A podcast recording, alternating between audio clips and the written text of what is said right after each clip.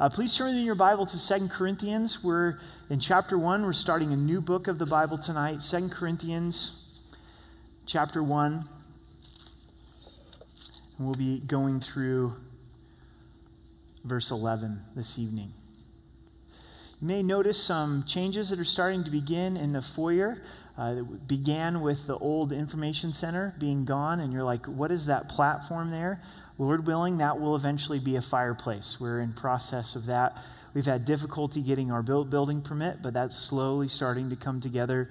We're trying to create some sitting areas for the purpose of uh, encouraging fellowship. So you'll notice a few uh, new sitting areas that are there, and it's going to continue to come uh, together. But the whole reason that we're doing this is so when service is over or before service, it just encourages you to sit down and enjoy one of those benches or couches and have some conversation with other brothers and sisters in Christ. It's such a big space out there. We're trying to make it a lot uh, more personal. So that's what is taking place out there. If you've always wanted to be a rock star, now's your chance to jump on that future fireplace and you can go for it right there. So 2 Corinthians chapter 1 verses 1 through 11. Let's read this together and then we'll pray. Paul, an apostle of Jesus Christ by the will of God, and Timothy, our brother, to the church of God which is at Corinth, with all the saints who are in Achaia, grace to you and peace from God our Father and from the Lord Jesus Christ. Blessed be the God and Father of our Lord Jesus Christ, the Father of mercy and the God of all comfort, who comforts us in our tribulation, that we may be able to comfort those who are in any trouble with the comfort which we ourselves are comforted by God. For as the sufferings of Christ abound in us, so our consolation also abounds through Christ. For if we are afflicted, it's for your consolation and salvation which is effective for enduring the same sufferings which we also suffer. And we are comforted. It is for your consolation and salvation. And our hope for you is steadfast because we know that as you are partakers of the suffering, so also you'll be partakers of the consolation. For we do not want you to be ignorant, brethren, of our trouble which came to us in Asia, that we were burdened beyond measure, above strength, so that we were despised even of life. Yes, we had the sentence of death in ourselves, that we should not trust in ourselves, but in God who raises the dead, who delivered us from such a great death and does deliver us, and whom we trust that he will still deliver us. You also, helping together in prayer for us, that thanks may be given by many persons on that our behalf for the gift granted to us through the many. Let's pray together. God, we thank you that you are the Father of our Lord Jesus Christ, that you're the Father of mercies, that you're the God of all comfort. And tonight we don't want to just study about your comfort, but we desire to experience it, to be partakers of it. We ask that you would reveal the pain in our lives so that we could not sit in that pain, but that it would drive us to you. Lord, I'm sure that this message will be really applicable to some. And I ask that you would comfort their hearts. We're asking that you would move, that you would heal hearts in a way that only you can. Lord, I know that this message is going to be important for some of us down the road. And so, Lord, would you help us to remember this section of Scripture, remember your character, your nature, to be able to experience your comfort. We know there's a real enemy, so would you bind Satan? Would you help your word to land on fertile soil and bear fruit? And we love you in Jesus' name. Amen. It's a man by the name of Dietrich Bonhoeffer. Some of you may be familiar with him. Uh, he was a German theologian who, during the time of the Nazi regime, he really stood up for Christ, and he ended up getting arrested and ultimately killed. He was, he was martyred. And he wrote a lot of letters while he was in prison that have now become very famous. They're called Letters from Prison. And he would also write to his fiancee. They never got married. Her name was Marie. And he wrote this prison or this poem to her while he was in prison. I'll read it to you. It says, Should it be ours to drain the cup of grieving, even to the dredges of pain? At the command, we will not falter, thankful receiving all that is given by thy loving hand.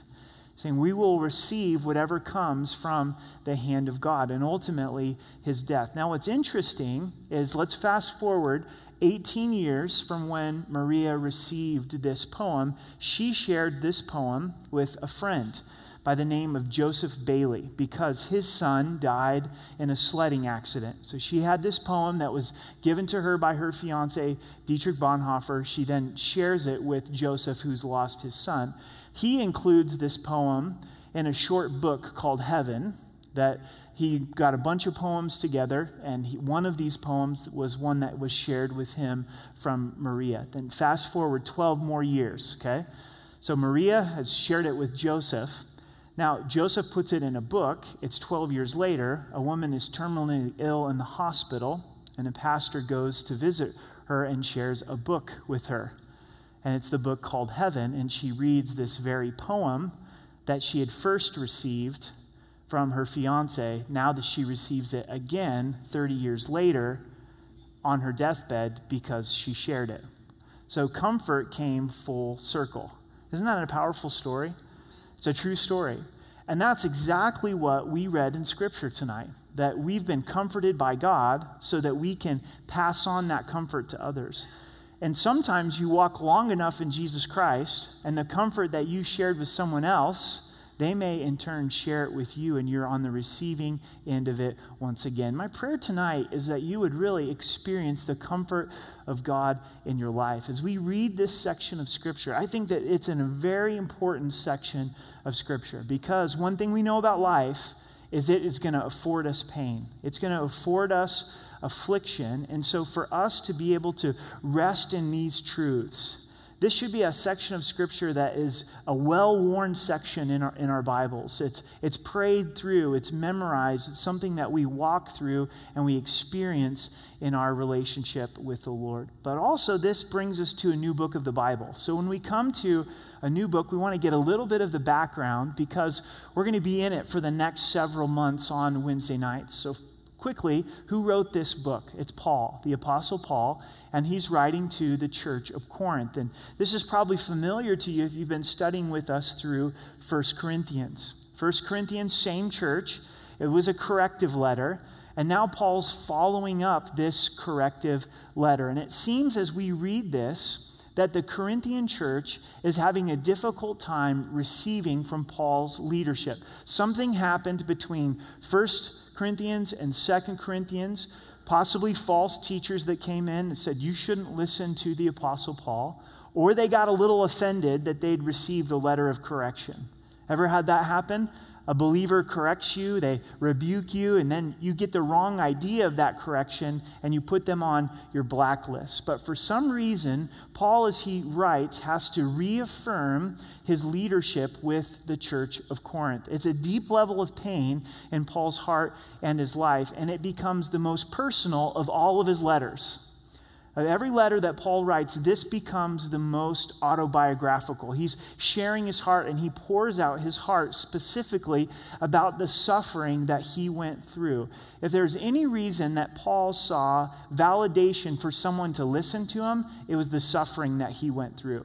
So he's going to pour out his heart to this church. And the first seven chapters are really powerful in this area of suffering. And then it picks up again in chapter 12, where Paul writes that God's strength is made perfect in weakness. So we're going to come back to this theme of suffering and comfort as we begin to discover it tonight in these first few verses.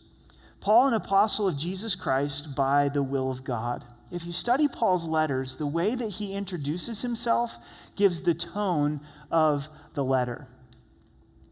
If he comes in a fashion of saying, I am an apostle by the will of God, then it's going to be one where it's more heavy in, in nature. And that's what he does here. The word apostle means to be sent out. That was the mis, mis, ministry of the apostle Paul.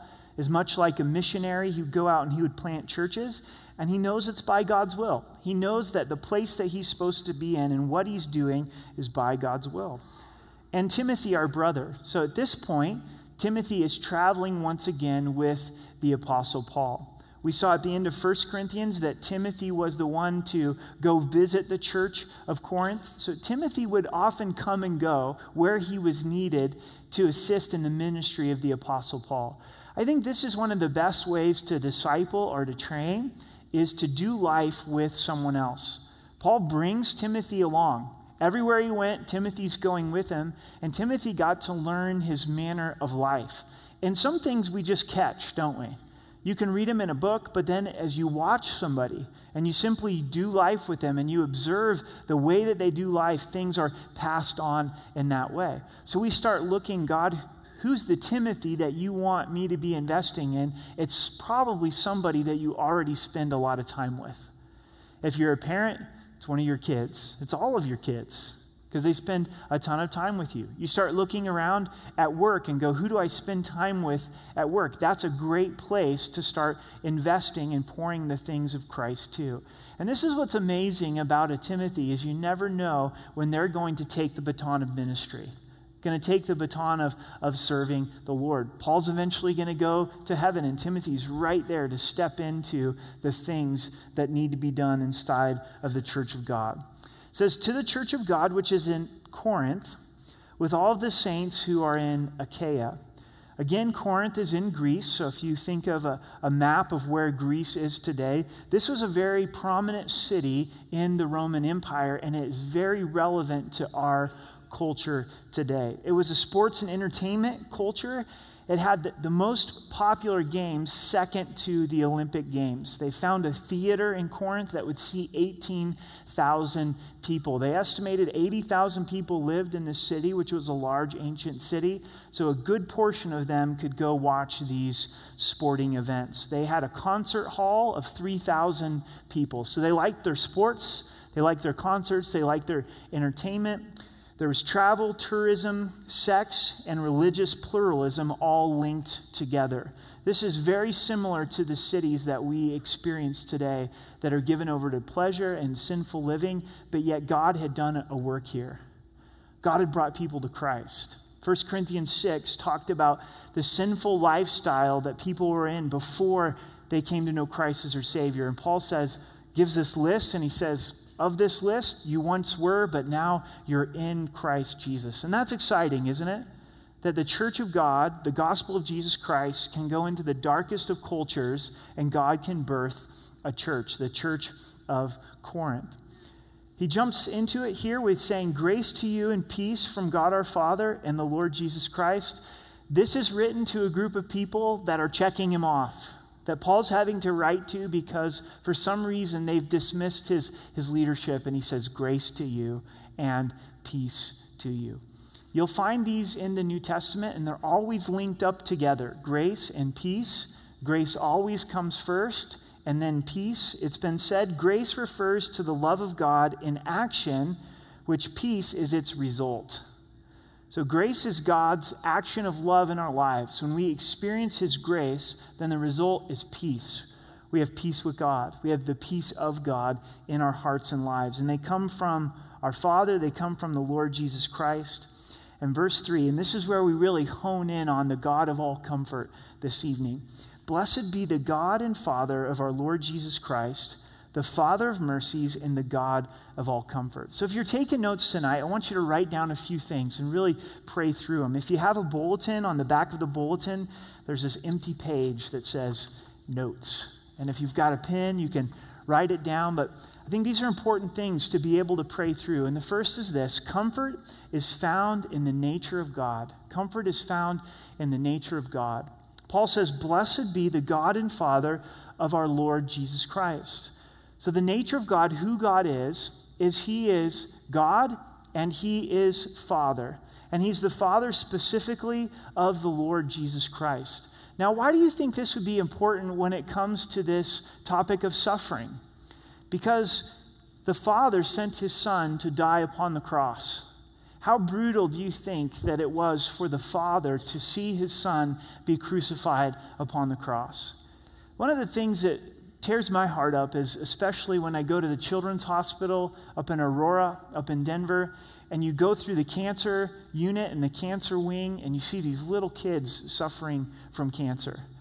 That's got to be so difficult as a parent to watch your children go through those cancer treatments. I don't know of anything that tugs on our heartstrings more than to watch our kids suffer.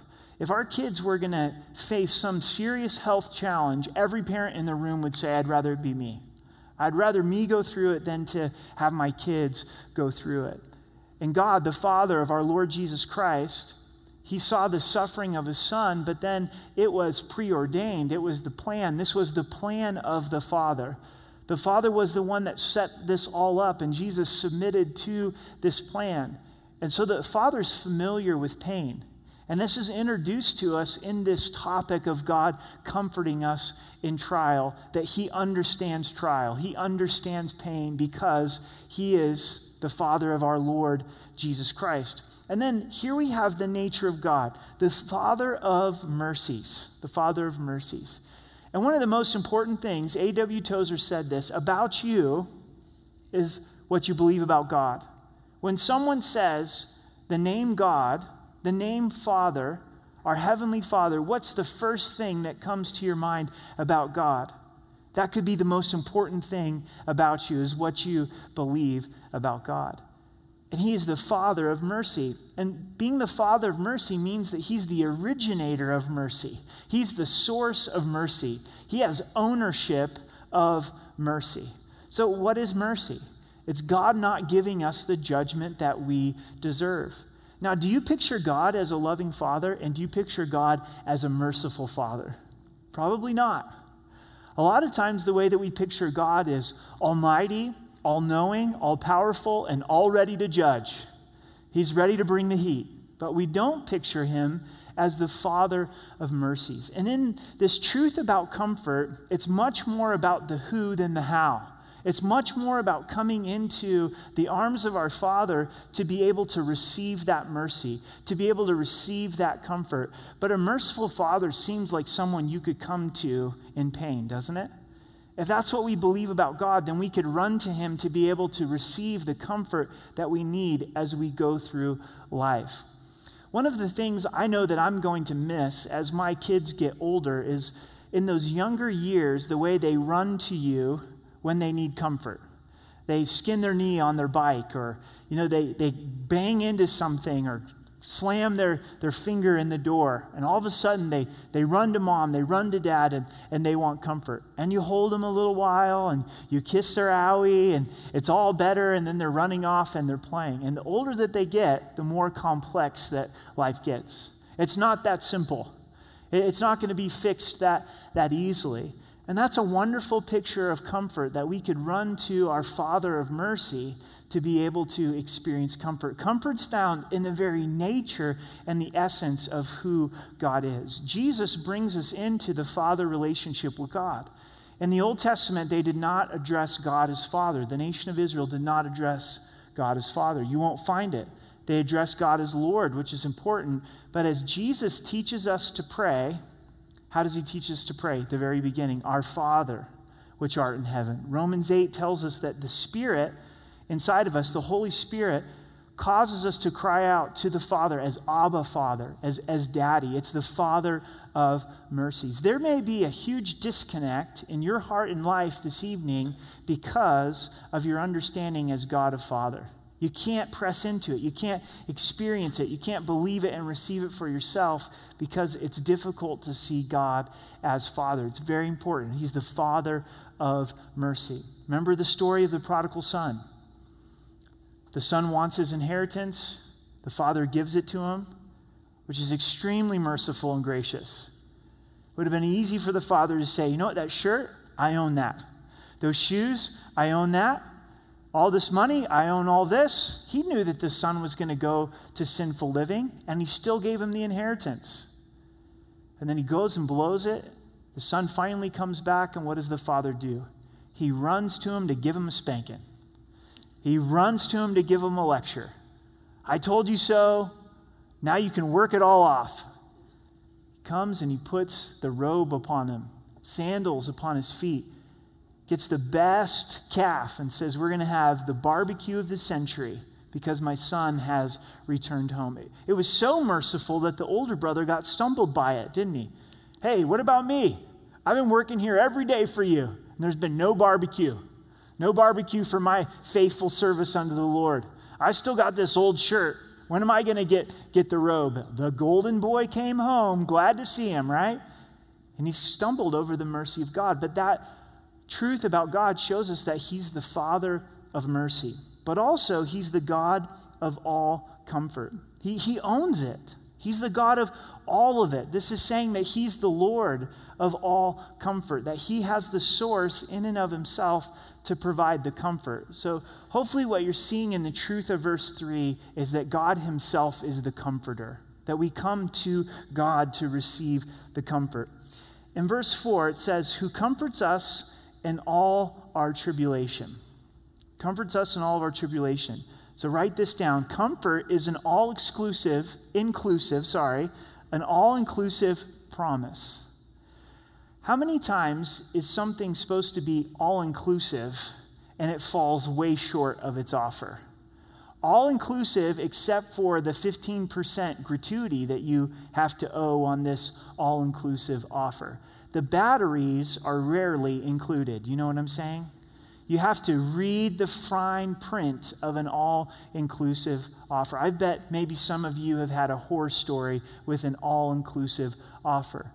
God says here, who comforts us in all our tribulations. So, all is inclusive of everything. That means every trial that we go through in life, God has comfort for that. Comfort, it means to come alongside to strengthen. It's when someone comes alongside to strengthen. So, so God's got strength. He comes alongside of us for strength with any tribulation that we go through. This word tribulation, it's also translated as trouble or affliction. It occurs nine times in this letter. This Greek word is used nine times in this letter. Now, trials, troubles, affliction, tribulation comes in a lot of shapes and sizes, doesn't it? There's some that are very big, there's some that are kind of small. Sometimes in the trials of life, we feel bad that it affects us because we go, you know what? I have my health, and how many people don't have their health? And here I am having a difficult time with something that's relatively small, but it is affecting us. So, so, what are some of the trials that we go through in life? They're the physical trials, the physical health challenges that we go through that I'm sure some of you are facing. There's the relational challenges and trials and tribulations that we go through. There's the financial pressures that we experience in life. There's the death of a loved one. There's the loss of a job. There's the breaking down of a car. There's the trials of just everyday life. It really can't even compare to the car breaking down. Just the day was stressful. I call it laundry. I call it grocery shopping. I call all of the the dishwasher, it fits into that category. It's, you know, the dog poop's got to be picked up in the backyard. It, it's all of that kind of stuff of life. And, and sometimes when the big catastrophe happens in our lives, we tend more to go to the comfort of God. But just the mundane, everyday trials of life, we go, well, God doesn't have comfort for that. But He wants to comfort us in all of our tribulations. All means all. That's a tremendous offer that God gives to us. This is a truth that resounds that says that there's no trial that's greater than God's comfort. Isn't that a beautiful truth? There's no trial that we can go through in life that's not greater than God's comfort. So if you're going through a trial this evening, is know and understand that there's comfort available for you in the midst of that trial. And God's comfort is greater.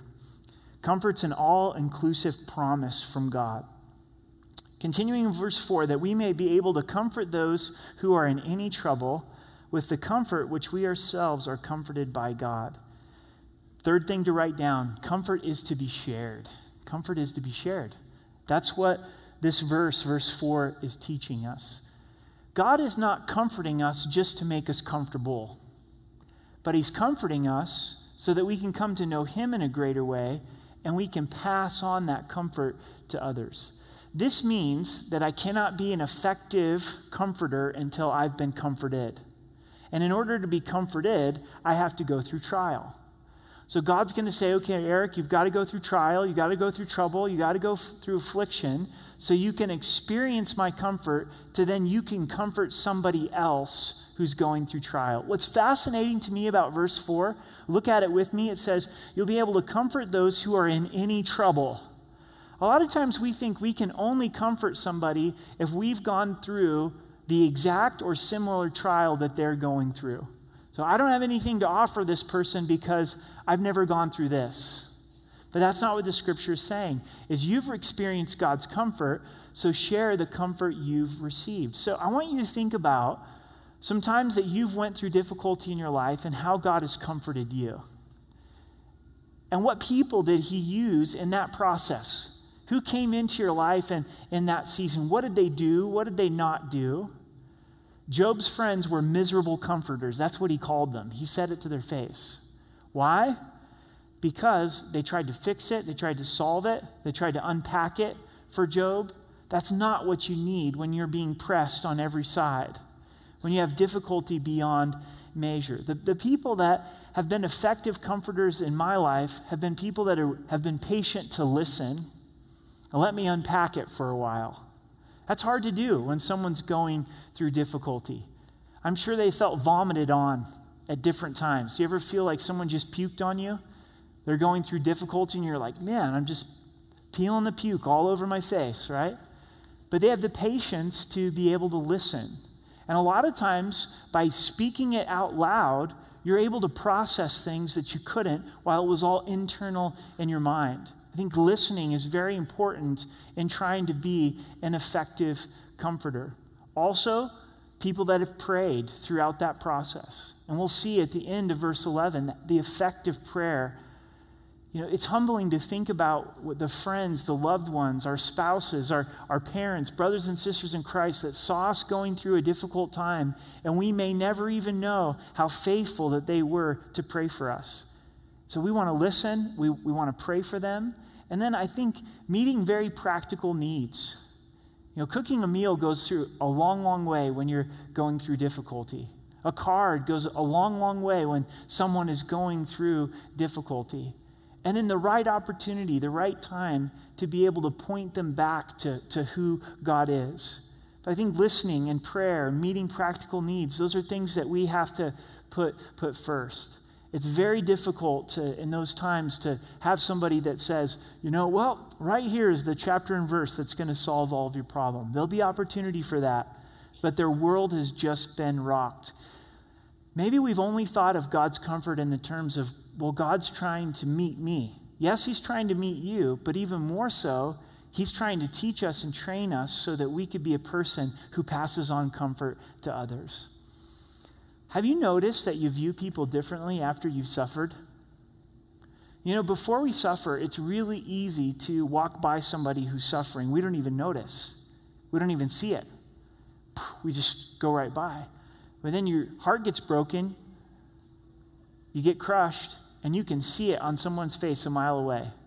You could look through this sanctuary and you could pick them out and you could go, bam, you're going through suffering. Bam, you're going through suffering. You look at the grocery store and you walk by somebody and you go, I know that look. They've been devastated. Something very drastic is happening in their life right now. I'm just going to pray for them. God knows them. They need comfort. I'm going to lift them up in prayer. But we don't even see it. We don't even know it until we have suffered. Comfort is meant to be shared. We go on into verse 5 For the sufferings of Christ abound in us, so our consolation also abounds through Christ. Another thing to write down and consider is comfort abounds in suffering. That's so obvious it almost doesn't need to be said, does it? Comfort abounds in suffering. But look at verse 5. For the sufferings of Christ abound in us, so our consolation also abounds through Christ.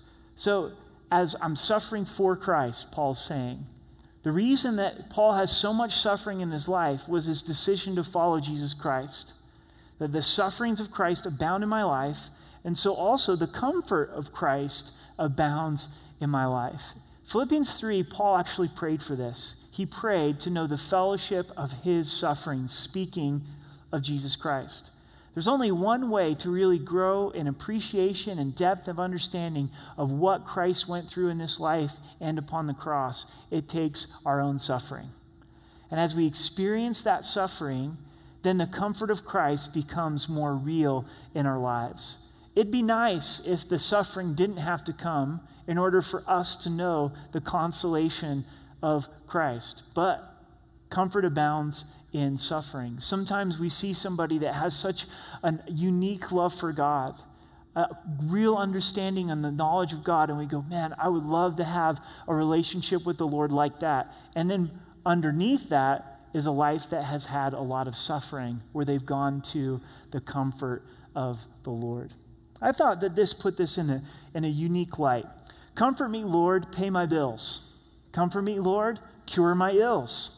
Comfort me, Lord, remove my fears. Comfort me, Lord, dry my tears. Comfort me, Lord, increase my wealth. Comfort me, Lord, and preserve my health.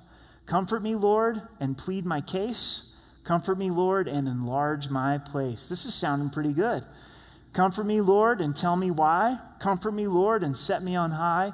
Comfort me, Lord, and do what I say. Comfort me, Lord, and do it today. The Spirit listened as I uttered my mind. He said not a word as I pleaded and pined. And he spoke in the language of conviction, saying, Comfort isn't comfort in the absence of affliction. God doesn't always remove the affliction. That's not the definition of comfort. And a lot of times, what we're looking for, what I'm looking for, I'll be completely honest, is I want out of the difficulty. God, pay my bills. I need a financial breakthrough. I need a relational breakthrough. I need something to change in my life. That's what we're really desiring for comfort a breakthrough, a breakout, something. And God's saying, No, that's not what I may be wanting to do in this situation. The easy thing would be for me to deliver you, to change your circumstances, but I want to give you a knowledge of Christ that will sustain you in a far greater way. God wants to give us even a greater gift than relieving the circumstance. He wants us to know Christ in a deep and intimate and personal way. We may look back on our lives from the eternal perspective and see the greatest gifts that God gave to us were suffering. I wonder if we'll be able to look back on our life and go, that's the kind of person I would be without suffering. That's the lack of the knowledge of Christ that I would have in my life if it wasn't for suffering. But as we go through the suffering, we go, God, where are you? How could you? If you loved me, why would you allow this in my heart and in my life? None of us want to sign up for pain. A lot of times we want to sign out of pain. But if we're honest and we look back on our lives, we go, those were some of my sweetest times with the Lord. Those were the times that I was on my face in the hallway before the Lord because I couldn't sleep.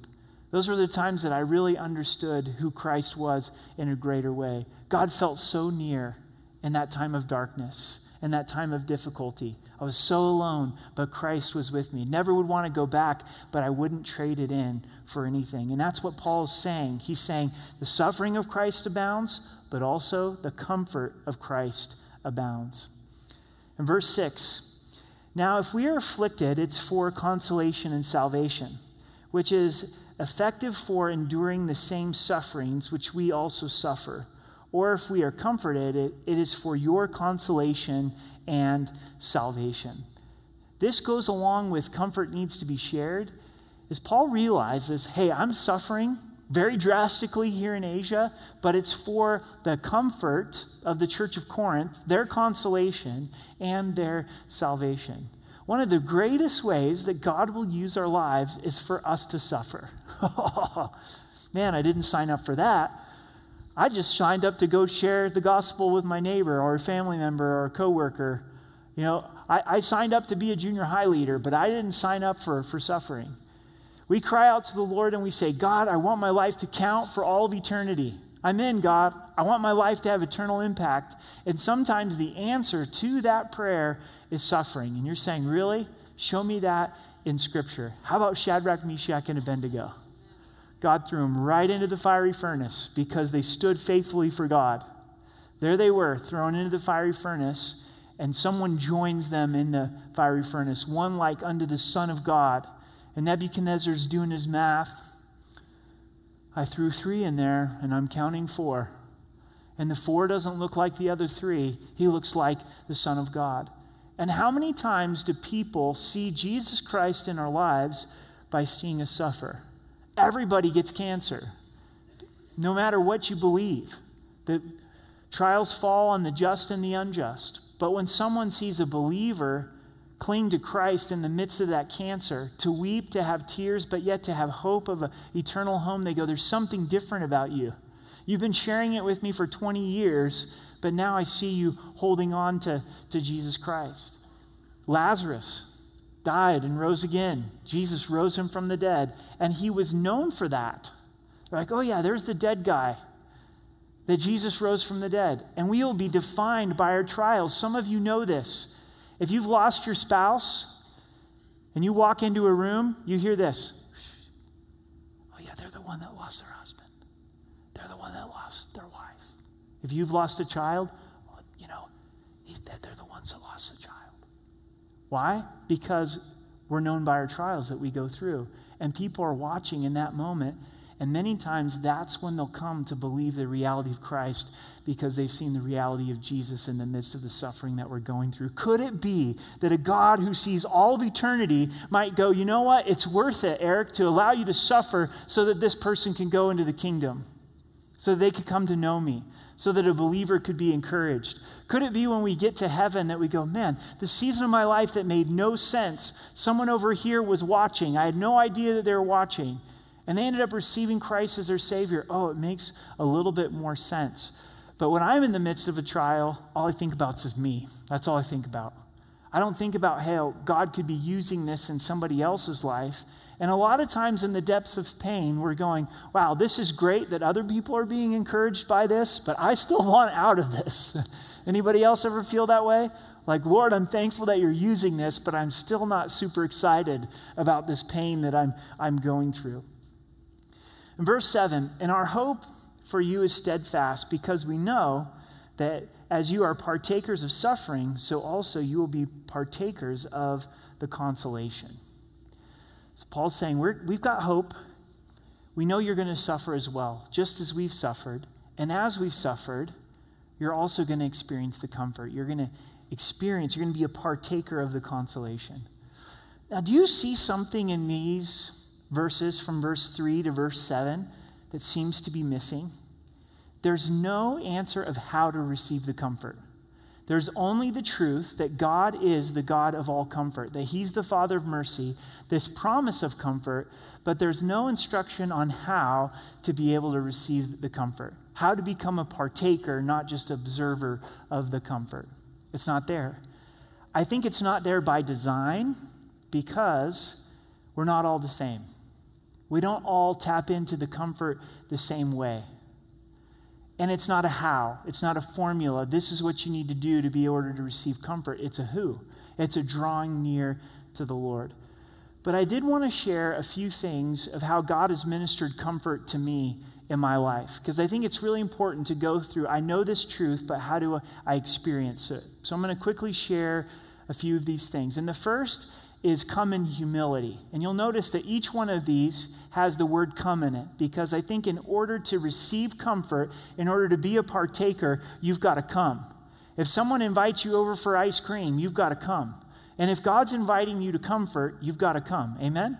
So you've got to come in humility. And this is Philippians 4, verse 6 and 7. It says, Be anxious for nothing, but in everything by prayer and supplication with thanksgiving, let your requests be made known to God. And the peace of God, which surpasses all understanding, will guard your hearts and minds through Christ Jesus. A great verse to focus on. I'm going to simply focus on this, which surpasses all understanding. When I'm going through a really difficult trial in my life, I have to be willing to receive a comfort and a peace that doesn't come from my understanding. And every time, that's a wall for me. Every time, there's a barrier for me. I don't understand why this is happening. I would like some answers. I tend to be someone who, if it makes sense, if I can think my way through it, it's a little bit easier for me to be able to handle it. And a lot of times with suffering, God doesn't afford us that. He, he doesn't lay it out for us and go, okay, here's the mathematical equation why you should trust this. He simply says, Will you receive a peace and a comfort that totally bypasses your understanding? God's not going to answer that question why, and that peace and that comfort will guard your heart and mind. Maybe a barrier for you with God's comfort is you have to have the intellectual understanding of why. And until you have the intellectual understanding of why, can see it, then you'll believe it. And God's saying, I want to comfort you. I want to give you peace. But it's not going to be from your understanding, it's going to surpass your understanding. And that's the beauty of a child, isn't it? Children don't have to understand all of it. You pick them up and you say, Oh, it's going to be okay. You're going to be all right. It's the craziest thing. They believe you. Like, okay, dad, it's going to be all right. This really hurts, but you're telling me it's going to be all right. It's a peace that surpasses understanding. And it takes humility in my life to be able to receive this. This verse has been an anchor for me and continues to be. Romans 8:32, come in dependency. Come in humility, but come in dependency. He who did not spare his own son, but delivered him up from us all, how shall he not with him also freely give us all things? It comes to the very core of who we believe God is. And when I'm faced with a trial that I don't understand, I have to rely on what I do understand, and that's that my Father loves me, and He's demonstrated it by giving His Son. I remember when my dad was diagnosed with cancer, it's been almost 12 years ago, they told him that he had six months to live. I was really wrestling with that. I was walking over to the bank right across the parking lot here, and I felt the Spirit of God speak to me saying, Eric, do you believe that I love your dad more than you do and I'll do what's best for him? And the answer was yes. And it was still difficult after that, but there was a comfort that came to me. And it came through the lens of, okay, God, your love. You've demonstrated it. These trials have passed through your hands. I know you love me. I know that you love those who are around me. You do what's best. And so we look at the cross of Jesus Christ as we look through that lens, then we trust the Lord. I don't understand the love of God. I don't know why God would give his son for me, but I enjoy it.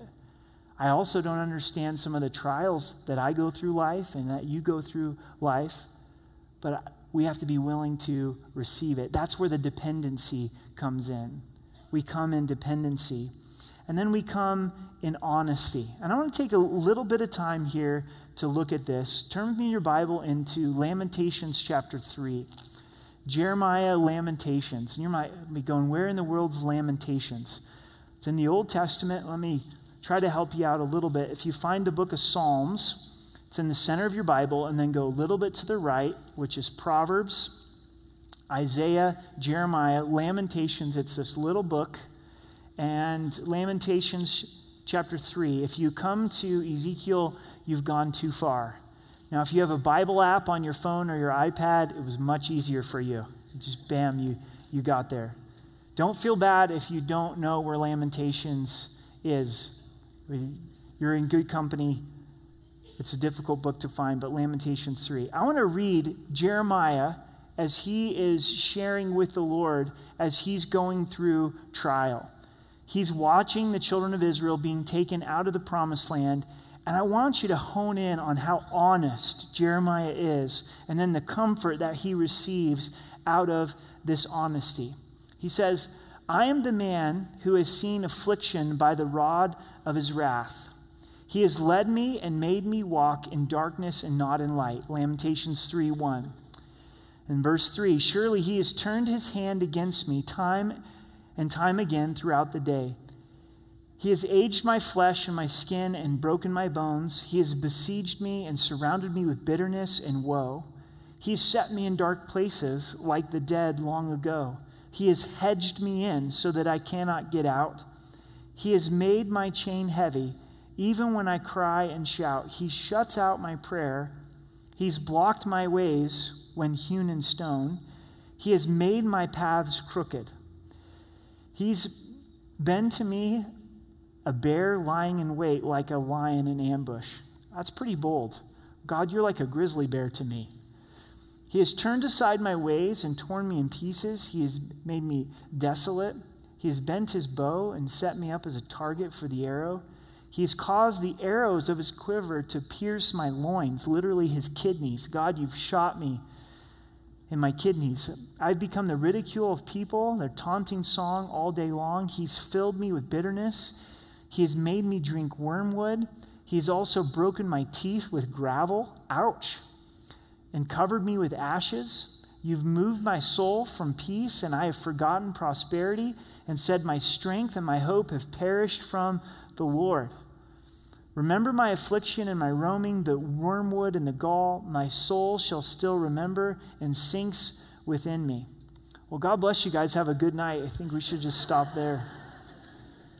It keeps going. He's honest with God, and then he says, This I recall to mind, therefore I have hope. He has to bring this back to mind. Through the Lord's mercies, we are not consumed, because his compassion fails not. They are new every morning. Great is your faithfulness. The Lord is my portion, says my soul. Therefore, I hope in him. Come in humility, come in dependency and trust, but come in honesty every time for me to really experience the comfort of God that, that I can think of in my life has come when I open up the pain to the Lord and I'm honest with Him. I trust Him with that pain because He's my Father, because He's my loving Father. I can think when Amber and I went through a miscarriage in 2008, and she was 12 weeks along. It was Easter Sunday when we found out about the miscarriage. And then for several weeks there, I just held on to that pain and I didn't go to the Lord with it. I remember the night that I broke and getting down on my knees and crying out to God how I felt about that experience. I remember the words that I said. I said, God, I'm disappointed. I do trust you, but I'm disappointed. And those were hard words to utter to God. Even prior to that point in my life, when people had said they were disappointed with God, I was like, how could you say that? How could you be disappointed? He gave his son for you. Like, get over it, right? And in my youth and my ignorance, but I came to my own point of being disappointed and saying, Lord, this isn't how I thought it would turn out. And the, the, comfort of God came into me at that point, and the Lord began to meet me. And it was a process of continuing to open up in the Lord with honesty. Today, right here in this sanctuary, about 4:30, I found myself just walking and pacing and praying because there's areas of my life this afternoon that I'm not allowing God in to experience his comfort. And I found myself having to be honest and saying, God, this hurts and I don't really like it and I don't really enjoy it and it's hard for me to understand and it's e- easy for me to push to the side, but God, I really want to meet you in this and I want to experience your comfort. And once again, I found the Lord begin to minister his peace and, and his comfort. And as we close, I'm not going to make it through verse 11, is God wants to heal broken hearts. Isaiah 61 says this. It's a prophecy about Jesus Christ. Isaiah 61 1 says that he came to heal the brokenhearted. Jesus Christ came to die for our sins and rise again and touch and restore broken hearts and broken lives. And you may be holding on to pain that's really deep, that goes back from a lot of years. Or you may be just in the last few weeks, just in the last few days, being experiencing some kind of pain in your heart in your life. And here's this promise on a billboard that God declares that He's the God of all comfort, that He comforts us in all of our tribulation, but yet for some reason, as we're going through our lives, we're going, I'm not experiencing that. I'm not a partaker of that. I'm not entering into that. And also in Psalms, it says that God is near to the brokenhearted. He wants to heal the brokenhearted, He wants to be near to, to the brokenhearted. And this may be difficult to hear, but I mean it from my heart and I mean it from a heart of love. Is what I need, what we really need, is Jesus. He is the comforter. The only way that we can experience the comfort is coming to Him. And I'm not undermining the value of friends, of the body of Christ, of people praying for us. But a lot of times we go to all of these other places for, to comfort, and they were never designed to comfort us, and they will never last. And the whole time we have our Father who's saying, I'm here. Will you come?